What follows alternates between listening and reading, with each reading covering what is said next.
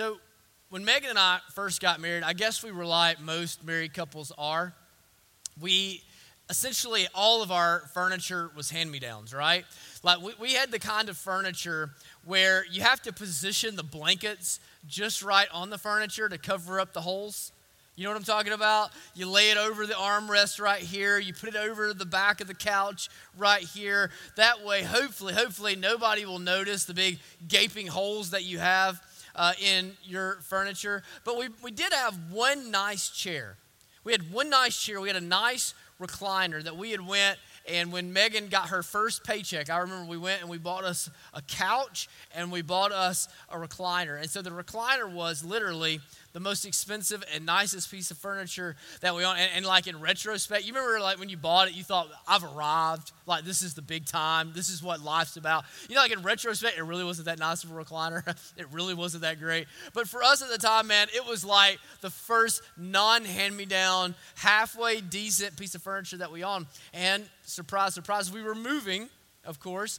And I was at home one day on a Friday, and everybody else was at work, and I had help that was coming that afternoon, but I was less than patient. And so, what I decided I was going to do, I thought, I can get that chair in that trailer. We had a trailer outside that we were borrowed, we had borrowed to help us move. And I thought I can get this chair out in that uh, out in that trailer. And so I just start manhandling. Now this is our only decent piece of furniture, right? And I just start manhandling this chair to the best. And I get it out the door and I and I get it down the driveway. And I'm just about to have to. I lift it up so I can get it into the back of the trailer. And when I lift it up, I lose my grip on it and it tumbles down onto the pavement and it just shreds the entire side of that chair. And of course, now we needed a new blanket for a new chair, right? And so I, I personally, because of my impatience, destroyed our only decent piece of furniture that we owned because I thought, I thought I can handle this by myself. I think that is kind of a glimpse of so much of what we see in our society today. We live in a radically individualistic age. What I, what I mean by that is we live in a time in which I define what is moral or unmoral for myself. I will build my life the way that I want to, regardless of who my parents are, regardless of what the rest of the world is doing, regardless of how it affects my children. I'm going to build my life the way that I want to build it. I'm going to define my own spirituality. I'm going to define my own belief system. I'm going to define my own priorities. I'm going to build my life myself, my way, in my name. Right? And here's what I'm afraid is happening we have made living an individualistic endeavor, and we have forsaken the community experience. We have forsaken the importance of having, having a tribe of people around us, a tribe of people that can help us lift up the chair, so to speak. And so we take and we try to bear the weight of our own lives. We try to bear the weight of our own struggles. We try to bear the weight of our own decisions. We try to bear the weight of our own wisdom, bear the weight of our own spirituality, of our own ethics, of our own morality. And it's like me trying to pick that nice chair up and lift it into the trailer, we lose our grip. We lose our grip and our lives come crashing down. And because we have lived these individualistic lives, there is nobody around us that is close enough to help keep us from falling all the way to the ground. There's nobody around us that can help pick us up when we fall down. In fact, I think we've seen this kind of thinking infiltrate the church. We've seen this kind of thinking infiltrate the church. It's very common for us to come to now to Jesus and to believe that the only thing that matters is who I believe Jesus is and my personal walk with Jesus, that I, I really have no responsibility for your walk with Jesus, or and you don't have any responsibility certainly of my walk with Jesus. All that matters is that I love Jesus and that Jesus loves me and that I have experienced forgiveness and that I have called on the name of Jesus. And if I am a part of the community, great. If I am not a part of the community, great, all of that is rather inconsequential. And that's why I think that for our day and age, in fact, for, for our day and age in the church, for Christians, what the Bible actually teaches is a radical teaching. Do you know what the New Testament teaches us? It teaches us that Jesus didn't primarily come to save individuals. Whoa, right? For, for a lot of us, that's all we've heard is that Jesus came for you. He came for you. He came for you. And, and y'all, Jesus does save you. And Jesus does save individuals. But if you listen to the words that Jesus speaks, if you listen to the words of the apostles, Jesus does not primarily come for you, for in, you as the individual. No, Jesus primarily came not to save individuals, but to save a church. Jesus primarily came not just so that you could have a relationship with Jesus. Jesus came that he might build a kingdom of people, that you might be living stones, him, him as the chief cornerstone, and all of the other stones being built so that a whole kingdom of people are built, drawn out of this world and drawn to him to advance the name of Jesus. That is from the beginning. In the very definition of the mission of Jesus, this is a community project, y'all. This is a community project. Remember what he told Peter in Matthew chapter 16? He said, P- Peter makes a confession and he identifies that Jesus is the Son of God, that Jesus is the Messiah, the one that they had long awaited for. And what does Jesus say? On this rock, or on this confession, I will build my individuals. I will save people here and there. No, he says, On this rock I will build my church, and the gates of hell shall not prevail against it. So here's, here's what I want you to see. To, to be saved by Christ is to be brought into the church. And to be brought into the church is to bear responsibility to each other. It's to bear a responsibility to each other as the family of God, as the, the co laborers, as the co heirs of Christ. That the whole intention of the gospel was to bring us to Christ, and in bringing us to Christ, to bring us together so that we are bound together in a spiritual way in which the world cannot fathom or understand. Remember what we said last week about families that if there is anything that describes a family, it is the word responsibility. It is the word responsibility. And so last week, we, we looked at that and we saw a specific responsibility the responsibility to love one another in a way that, that shows God's love to each other, to follow after the pattern of love that God has established, that we might be able to demonstrate, to display that same kind of love in our relationships with one another so that the world would see us and recognize us as disciples. And that's what we've said. The vision of Iron City Baptist Church is to make maturing and multiplying disciples to the ends of the earth. But, but looking at that Acts 4 passage that we started with as we started in that, that culminating uh, that culminating step of go, what we said is, is that we could rephrase that to say that it is the vision of Iron City Baptist Church, the mission of Iron City Baptist Church to raise up a generation of believers that the world recognizes as having been with Jesus. And one of the ways that the world recognizes us as having been with is in the way that we love each other. But what I want us to see as we look at that discipleship process, that process that we've put into place that we might attain the vision that we've set before us, is last week we saw connection. The next step is disciple. And what I want you to understand is that connect our connection with one another is never enough in and of itself. Our connection with one another is always headed somewhere. Our connection with one another, our friendships with each other, our, our brotherhood, our sisterhood, our love for each other is always for the intention of discipling each other of discipling each other, of helping one another grow in the faith, of spurring one another on to good works, of, of iron sharpening iron. So one man sharpens another, that, that our connection with each other is intended to, to bring into our lives a responsibility in, to one another that we would help each other take the next steps of faith along the way. Because I don't know about you, but left alone, I'll just rot and die, right? Left alone, I'll just throw on another season of the crown and waste away my day. But, but, but, if I have brothers beside me, if I have sisters beside me, and they're challenging me forward, and I'm seeing what God is doing in their lives, that calls me forward. That calls me forward. And so, really, what we're seeing is we're seeing what it looks like to love one another in the real world as the church of Christ.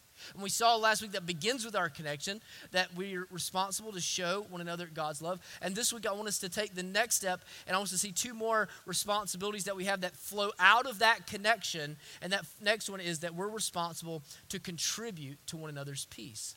We're responsible to contribute to one another's peace. That is, once love has bound us together, now we have a responsibility to each other to begin contributing some things to one another's lives, bringing some realities to bear in each other's lives. Look at what it says in verse 15 there. It says, And let the peace of Christ rule in your hearts, to which indeed you were called in one body, and be thankful. Now, the word peace there is an interesting word. It's used throughout the New Testament, but it's used in a, in a few different ways. That, in fact, I think we could summarize that the way peace is used in the New Testament in, in three different ways. That first of all, it's peace with God. Romans chapter 5 says that we were born as enemies of God that because of our sinfulness, because of our rebellion against God, because of our, our desire to live life our own way and go our own way, that, that we have brought enmity between us and God with our sin nature, that His holy wrath is owed to our sinful rebellion. And so there is this, this, this, this chasm, this gap between us and what Christ does is Christ overcomes that gap. He pardons our sin, He takes it upon Himself, and then He gives us peace. Peace with God. In fact, the word peace finds its most literal meaning in the word treaty. That, that essentially in Christ, what we have is we have a treaty with the Almighty we who are sinful are now able to exist with access and joy and even, even childhood in the kingdom that God Himself is establishing because God has brought us into that kingdom by the treaty of Christ. Okay, so, so that is the, the, big picture reality, when we think about peace, what we're thinking about is first and foremost, primarily, the peace that Christ has given us with God. But that peace with God is intended to find its way into our everyday life. That we're to live our lives in alignment with that peace so that now that peace begins to transform all the other areas of our life. And so Philippians 4 says it's not just about peace with God, it's about peace within. It's about peace within, right? Uh, Paul says, in the Philippians that, that we can have a peace that surpasses all understanding, doesn't he? He says, in fact, he said that it's a peace that surpasses all understanding, that, that guards your heart. It protects your heart. It, it, it's, a, it's a peace of the, of the spirit. It's a, a peace of, of the conscience, you might even think. This is something that is sorely missing in our day, but it is something that Christ has availed. That, that it is not just that we have peace with God, but through the Holy Spirit as a gift, we have peace from God. That God has given us peace that abides within us, that a, a, peace that, that lives within us, a peace that can be applied to us, a peace that we can enjoy. The word peace here is uh, it encapsulates the same concept of shalom that you get the Hebrew word shalom that we get in the Old Testament. This, this total well being of the spirit. So you, you might understand peace here as being a tranquility of the, of the soul, Uh, of, of rest of the spirit. It's your, your mind isn't racing. Your heart isn't racing. You're, you're unconcerned and unworried. You're, you're unhurried. You're, it's unnecessary that, that you always feel overwhelmed. No instead you have the opposite of those things. You have, you have peace. You have, you, have, you have rest. You have tranquility right? So i have peace with god. This peace peace that uh, that is the result of the treaty that we have in Christ. And then I have peace from God within. And then the next way that I think we see it in the New Testament is we have peace with each other. Peace with each other. The, New Testament is very, very concerned that the church gets along with each other. That, that, that, that, the church comes together as the different parts of one body and functions together in a way that is meaningful and, and powerful and effective that, that one of the reasons that God has given us peace with Him through Christ and that He has, he has given us peace within is that we might contribute to one another's peace in a way because we ourselves are people of peace. Now, what does He mean, though, when He says, let the peace of Christ rule in your hearts? Rule in your hearts. Because this is the difference maker in the, in the verse.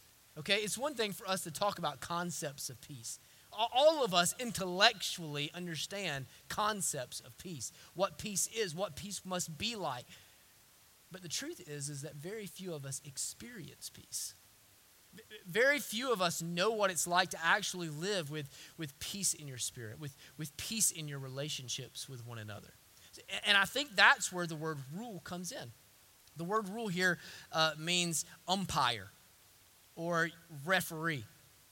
That it was, it was a word that was used in ancient, by the ancient Greeks in their, their sporting occasions. And so the idea here, the idea here is that you have someone who sets the parameters of the game you have someone who establishes the rules that everybody else is going to play by. And when somebody goes out of alignment with those parameters, when someone steps outside of the boundaries of that match, then the umpire blows his whistle, right? The, the umpire calls a foul. And the purpose of that foul is to bring you back into alignment with everyone else, to bring you back within the parameters that the, that the game has, has, has played, so that all of us are now on the same page again so that all of us are operating by the same system once again.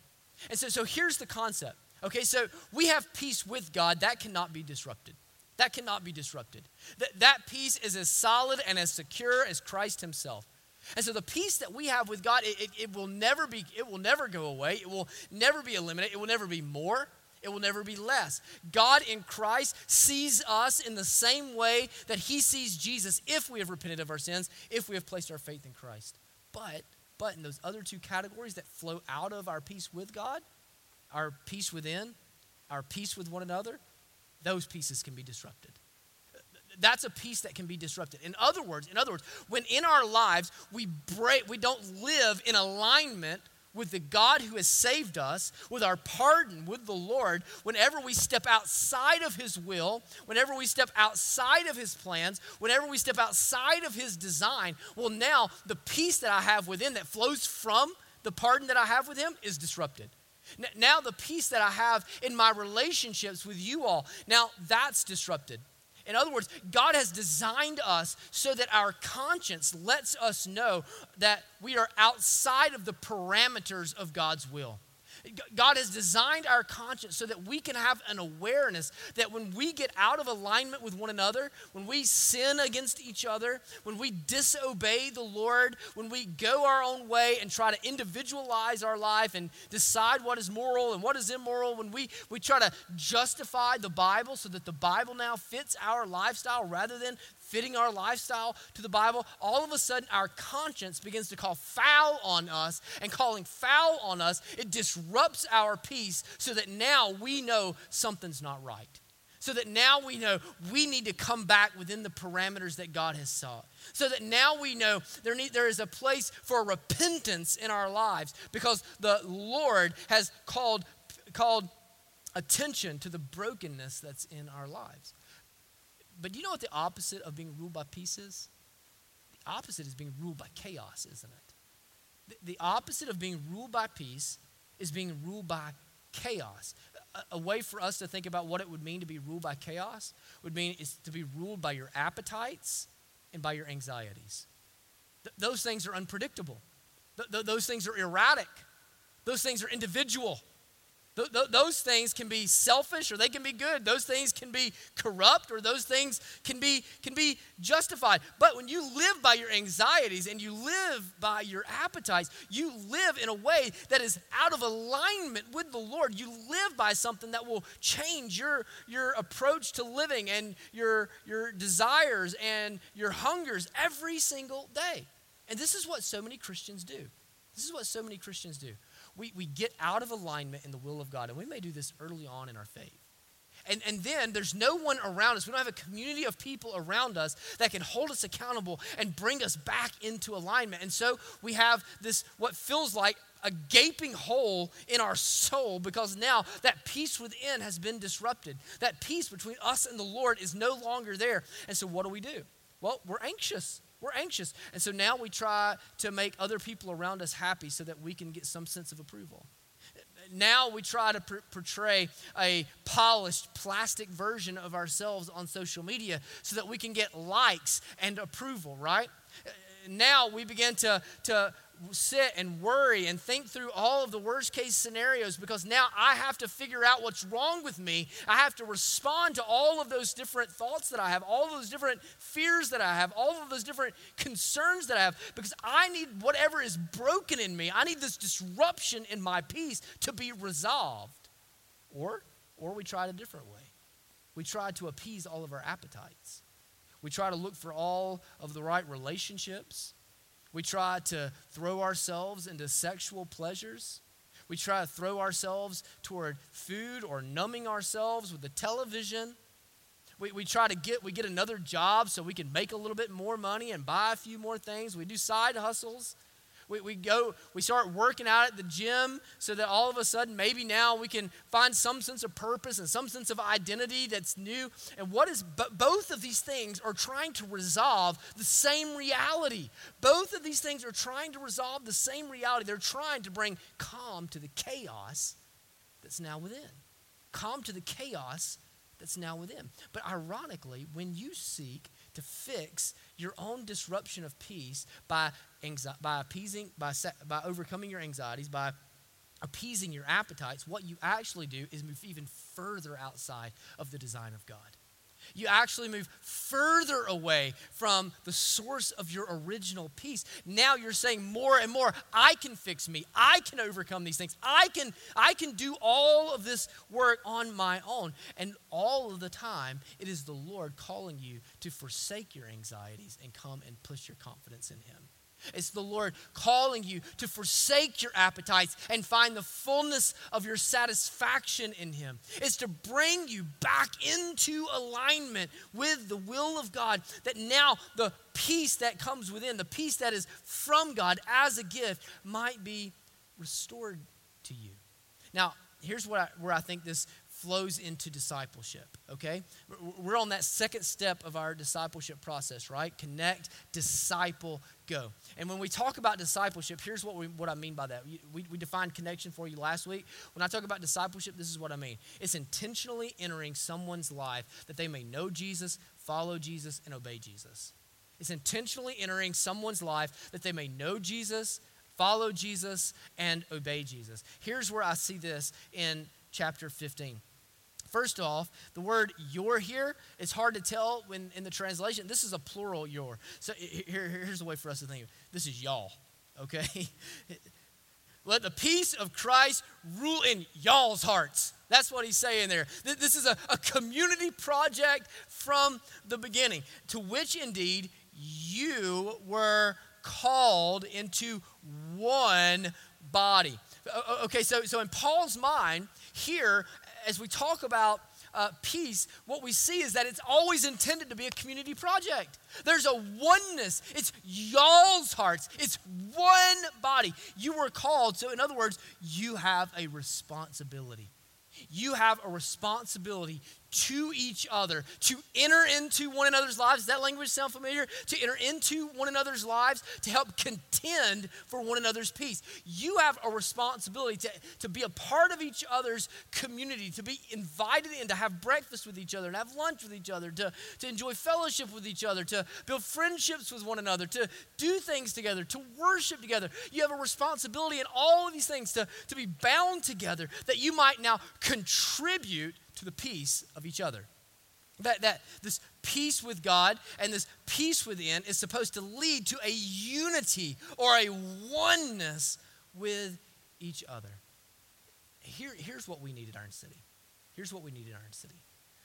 What we need are some people who are willing to set aside time in their lives to inconvenience themselves that other people might stop being ruled by chaos what we need is we need some committed Christians who, say, who, who take the call of Jesus seriously to be to make disciples of all nations that will intentionally enter into the lives of each other so that you can set an example of what it means not to give in to your anxieties not to give in to your appetites but instead to allow your conscience to call foul and bring you back in alignment with the peace of God.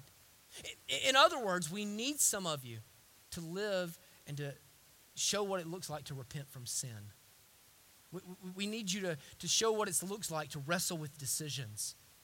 We need to, for you to show what it looks like for a man or a woman of God to get outside of the will of God, but then to repent and reconcile and be brought back into the will of God. We need you to enter into people's lives and then to be the wisdom in their life to help show them that they might do the same way.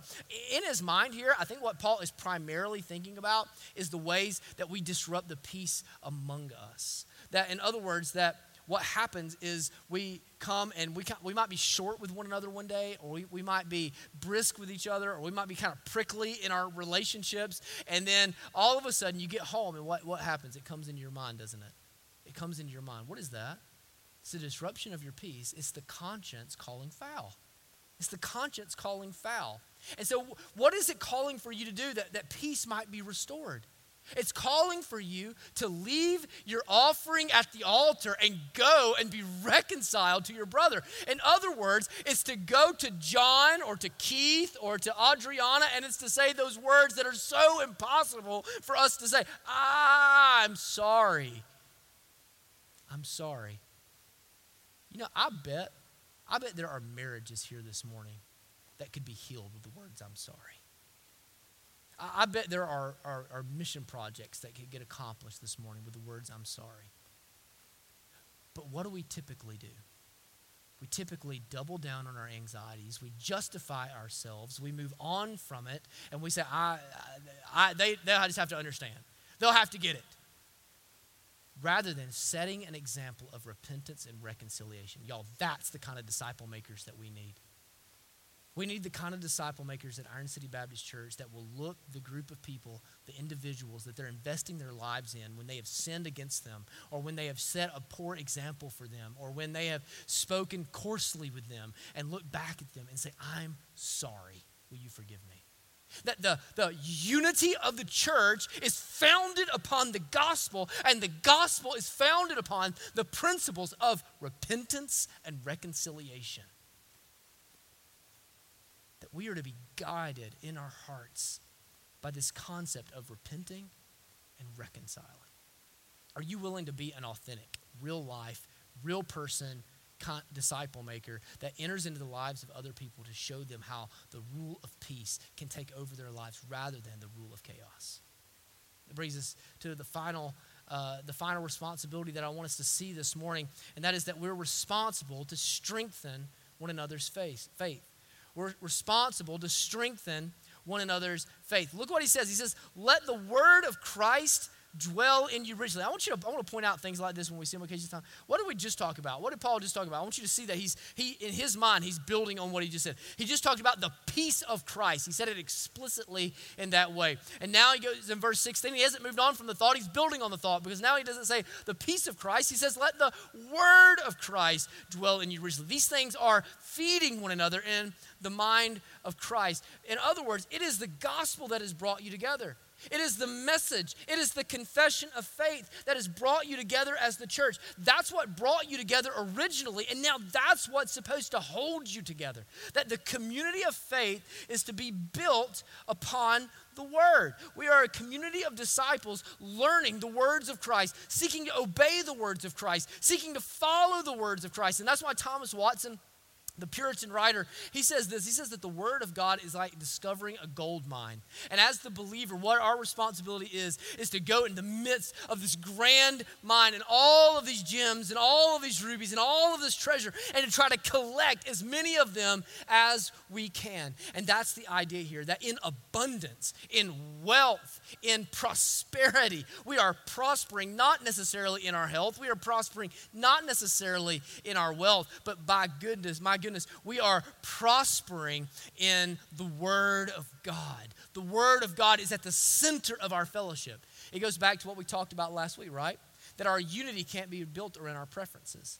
Our unity can't be built around our personalities. It can't be built around our style of worship or our style of preaching. It, can't be built around what our sanctuary is or what our sanctuary isn't. It can't be built around all of these different methods of ministry. Our, our fellowship has to be built and founded upon the gospel, upon the word of Christ. That's why we don't just gather, we gather to hear the word. That, that's why in our groups, our groups, we want them to be connection based groups. We want to connect through the word because that is where the power is. That's what super, that's what's supernatural. And in fact, he gives us three different ways that it, uh, three different realities of what happens in the life of the church when, it, when the Word of God dwells richly, or the Word of Christ, or the Word about Christ, it can be translated, dwells richly among us. He says next that it's teaching and admonishing one another in all wisdom. Teaching and admonishing one another in all wisdom. So, the difference between teaching and admonishing teaching is instruction, it's informing. Admonishing is warning. It's, it's, it's saying it with, with urgency. It, it's saying it uh, that, that you're, you're on the tips of your toes. You're, you're waving your arms and you're saying, no, no, no, don't go that way. Don't go that way. And he says that we have in this a responsibility to what? To one another. To one another. Again, there's a responsibility. Eh, eh, not an option. a responsibility, not an option. In other words, that you are to commit yourselves to being students of God's word. You are to commit yourselves to, to going as deeply and gathering as much of the treasure as you can gather. You are to commit yourself, to double yourself down, that you can know and understand the gospel as fully as one is able to know and to understand the gospel. But you are to do it not just so that you know more about Jesus, but so that you can now contribute to the faith of someone else so that you can make that deposit in the life of another believer, so that you can help feed the peace that's in their life, so that you can help call forward the passion to the things of God. That you are, in other words, not just the pastor, not just the preacher, not just the body of elders, but the entire congregation are to be ministers of the word. Ministers of the word. That all of us collectively have a responsibility to preach the word in season and out of season to know the word. Th- think about the word wisdom. What is wisdom? Wisdom is applied knowledge, isn't it? Applied knowledge. It's knowing something, but knowing something's not enough. It's not just knowing it, it's applying it so that it fits into your life. It's, it's knowing the right thing to do and it's doing the right thing. It's knowing the right processes to follow and it's doing the right processes. And what we need in discipleship, brothers and sisters, is we need people who are a, a, step ahead to come into the lives of other believers and to help them grow in their knowledge of Christ and to apply wisdom in all wisdom in their lives. I think there's two groups specifically that the New Testament has in mind. I think, first of all, it's those of you who are a step ahead in maturity a step ahead in spiritual maturity. Look, there, there is no shame about where you are. There's no shame about where you are. The shame is, is if you stay there. there. There's no shame. Whether you're a spiritual infant, maybe you're an unbeliever. Maybe you've never come into a place in your life in which you've given all of your life to Christ. Man, come this morning. There's no shame in where you are so long as you don't stay there. Repent of your sin and come to Christ. Uh, maybe you're a spiritual infant. Maybe you're a spiritual child. Maybe you're a spiritual adolescent. Or maybe you're a spiritual parent.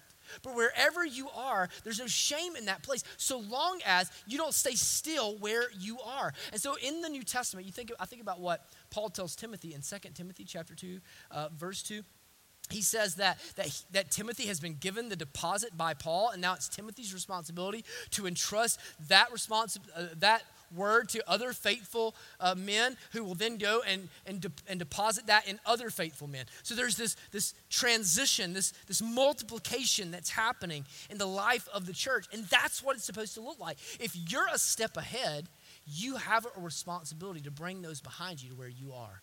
You're going to keep moving forward. The, the word of Christ is going to continue dwelling richly in you. You're going to continue to feed the peace that's within. But, but, but you're going to look to a mother that's a, that's a step behind you and you're going to call her forward. You're going to look to a young dad who's a, a step behind you. You're going to call him forward. You're going to look to someone who hasn't been able to have the, the time of study or hasn't had the experiences of Christ that you've had, and you're going to call them forward. I think the other group of people is not just the spiritually mature that have a, a sp- particular responsibility, but I think it's the, those who are older in age have a particular responsibility. I think about Titus chapter 2. You know what would be the best case scenario for Iron City Baptist Church? The best case scenario is if the oldest folks in our church were the godliest folks in our church. That's the best case scenario. Th- that's how it's intended in the New Testament church.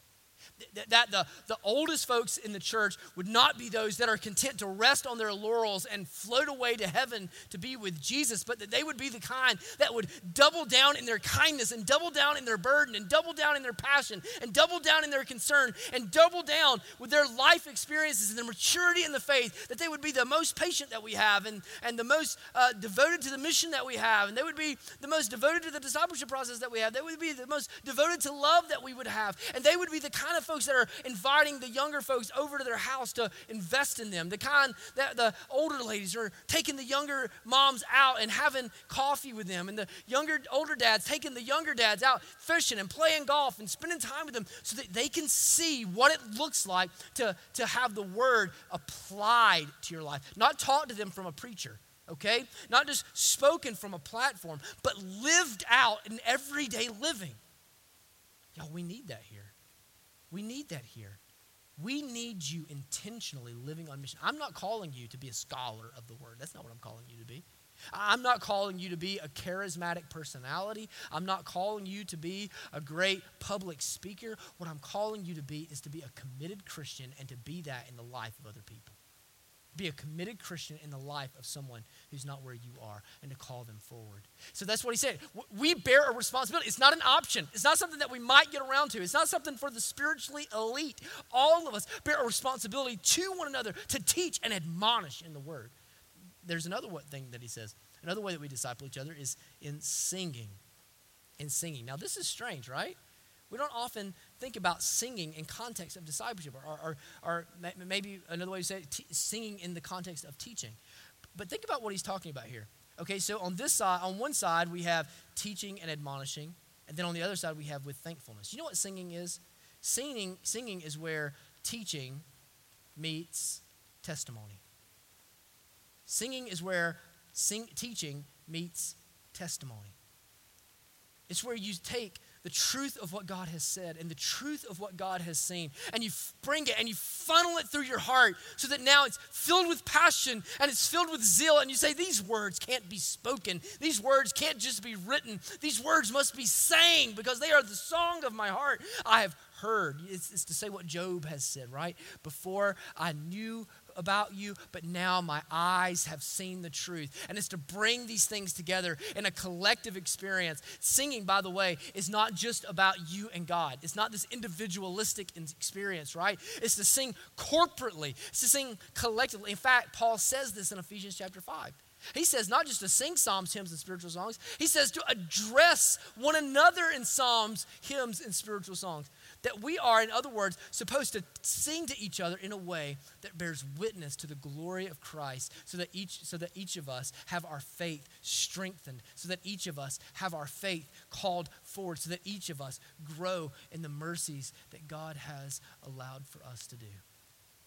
As I thought about this for our church, I thought about you, there are two Sundays that stand out in my mind as the loudest singing I have ever heard Iron City Baptist Church. Two Sundays. Do you know what they were? Probably not what you would expect. They were when Bobby Wilkins passed away and when Avery Moore passed away. When we lost this stalwart in the church and when we said goodbye to this beautiful little girl. Those Sundays, those Sundays, the singing was so loud. Nobody was concerned with their image. Nobody was concerned with what others thought about their voice. Nobody was wrapped up in where they were headed for lunch on those Sundays, you know what it was? It was truth meeting testimony, being declared through our lips. Because when we see grieving moms and dads, when we see a grieving church, and they are declaring the glories of Christ, when they are declaring the sovereignty of God, when they are declaring the grace and the mercy in the eyes of lost, that's teaching us something, isn't it? That's teaching us something. That's teaching us that God can be trusted no matter what you are facing. It is discipling each other in the praise of God. And so your singing or your lack thereof is instructing your brothers and sisters of the passion of the faith, of the realness of the faith, of the trustworthiness of the faith. Are our kids watching our daddies? Are they seeing them sing? Are they seeing them sing? Because, man, discipleship is as much caught as it is taught. And when you're around a man of God who they know lives a manly life and bears his responsibilities and works hard, and he comes into the church and he declares with all of his voice that Jesus is his Savior and that he knows Christ and he loves Christ and he's unashamed of Christ and he wants his church to know that he knows Christ and to know that he's unashamed of Christ. There's power in that, man. There's power in that. Oh, I dream of us being a singing church because the word of Christ dwells richly within us.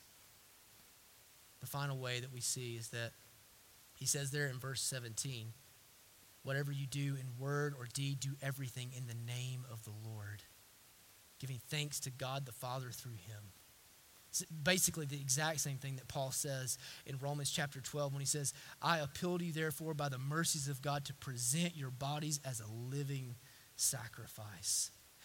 That is, it is to decide and to reconcile that Jesus' name is greater than your life. It is to say, God, I don't bring to you mere words. I don't bring to you mere actions. I don't, I don't bring to you a couple of routines and rituals that I do over the course of the, of the week. I don't bring to you Sunday morning worship and keep everything else for myself. No, I lay my life on the cross. I don't bring an animal to be sacrificed. I don't bring someone else to have to bear my burdens. No, having followed in the image of Jesus, I lay my own life down on the cross and I say, Jesus, wherever you want me to go, I'll go. Whoever you want me to be, I'll be. Whatever you want me to do, I'll do. You call, I will go because I have bore my life under the weight of the gospel so that now I can live in being ruled by peace. We need disciple makers that are all in. We need disciple makers that are all in. We need to say enough with people, enough with ourselves, having one foot in the world and another foot in the cross. We need to lay our bodies down. Think about Joyce, Joyce Vaughn. If there has ever been a person that I've known that offered themselves to the Lord, it was her. I told the story in the, the video that I was able to do for her funeral. Right when COVID started last March, you know Joyce. Joyce wasn't going to sit by and just let it go. And so she had heard about this new idea about people needing masks, and she knew that masks were going to be an urgent need. And, and honestly, I was concerned, and I had every intention of, of having her shut down the angel ministry until all of this was over because all of them were, were high risk, essentially. And I was concerned for their well being. And so she stops by my office, and I'm, I'm expressing this to Joyce. And you know what Joyce says? She says, Cody, let me stop you right there. if I lose my life doing this, I will happily give it. In other words, I have offered my life to the Lord. I have offered my life to the Lord. And wherever He wants me to go, I'll go. Whatever, whoever He wants me to be, I'll be. Whatever He wants me to do, I'll do. She was the essence of loving one another, of teaching one another, and of going and living and being. Brothers and sisters, we need you to be that way. We need you to sacrifice yourself. We need you to lay down your life. We need you to give yourself not, not just to some system in a church, not just some ideas about a pastor, but to the call of Christ on your life. This morning, will you step up to the plate? Let me pray for us. Thank you for watching or listening to one of our sermons. We would love to have the opportunity to connect with you one on one. We are not a perfect church, but we are a joyful church, and we want to help you increase your joy in Christ. We would love for you to come and worship with us one day soon. You'll be able to find information about our worship services, about who we are, what we believe, what we do, and what we're hoping to accomplish on our website at ironcity.org. And we would invite you to go and to check out all the information there. We look forward to seeing you soon.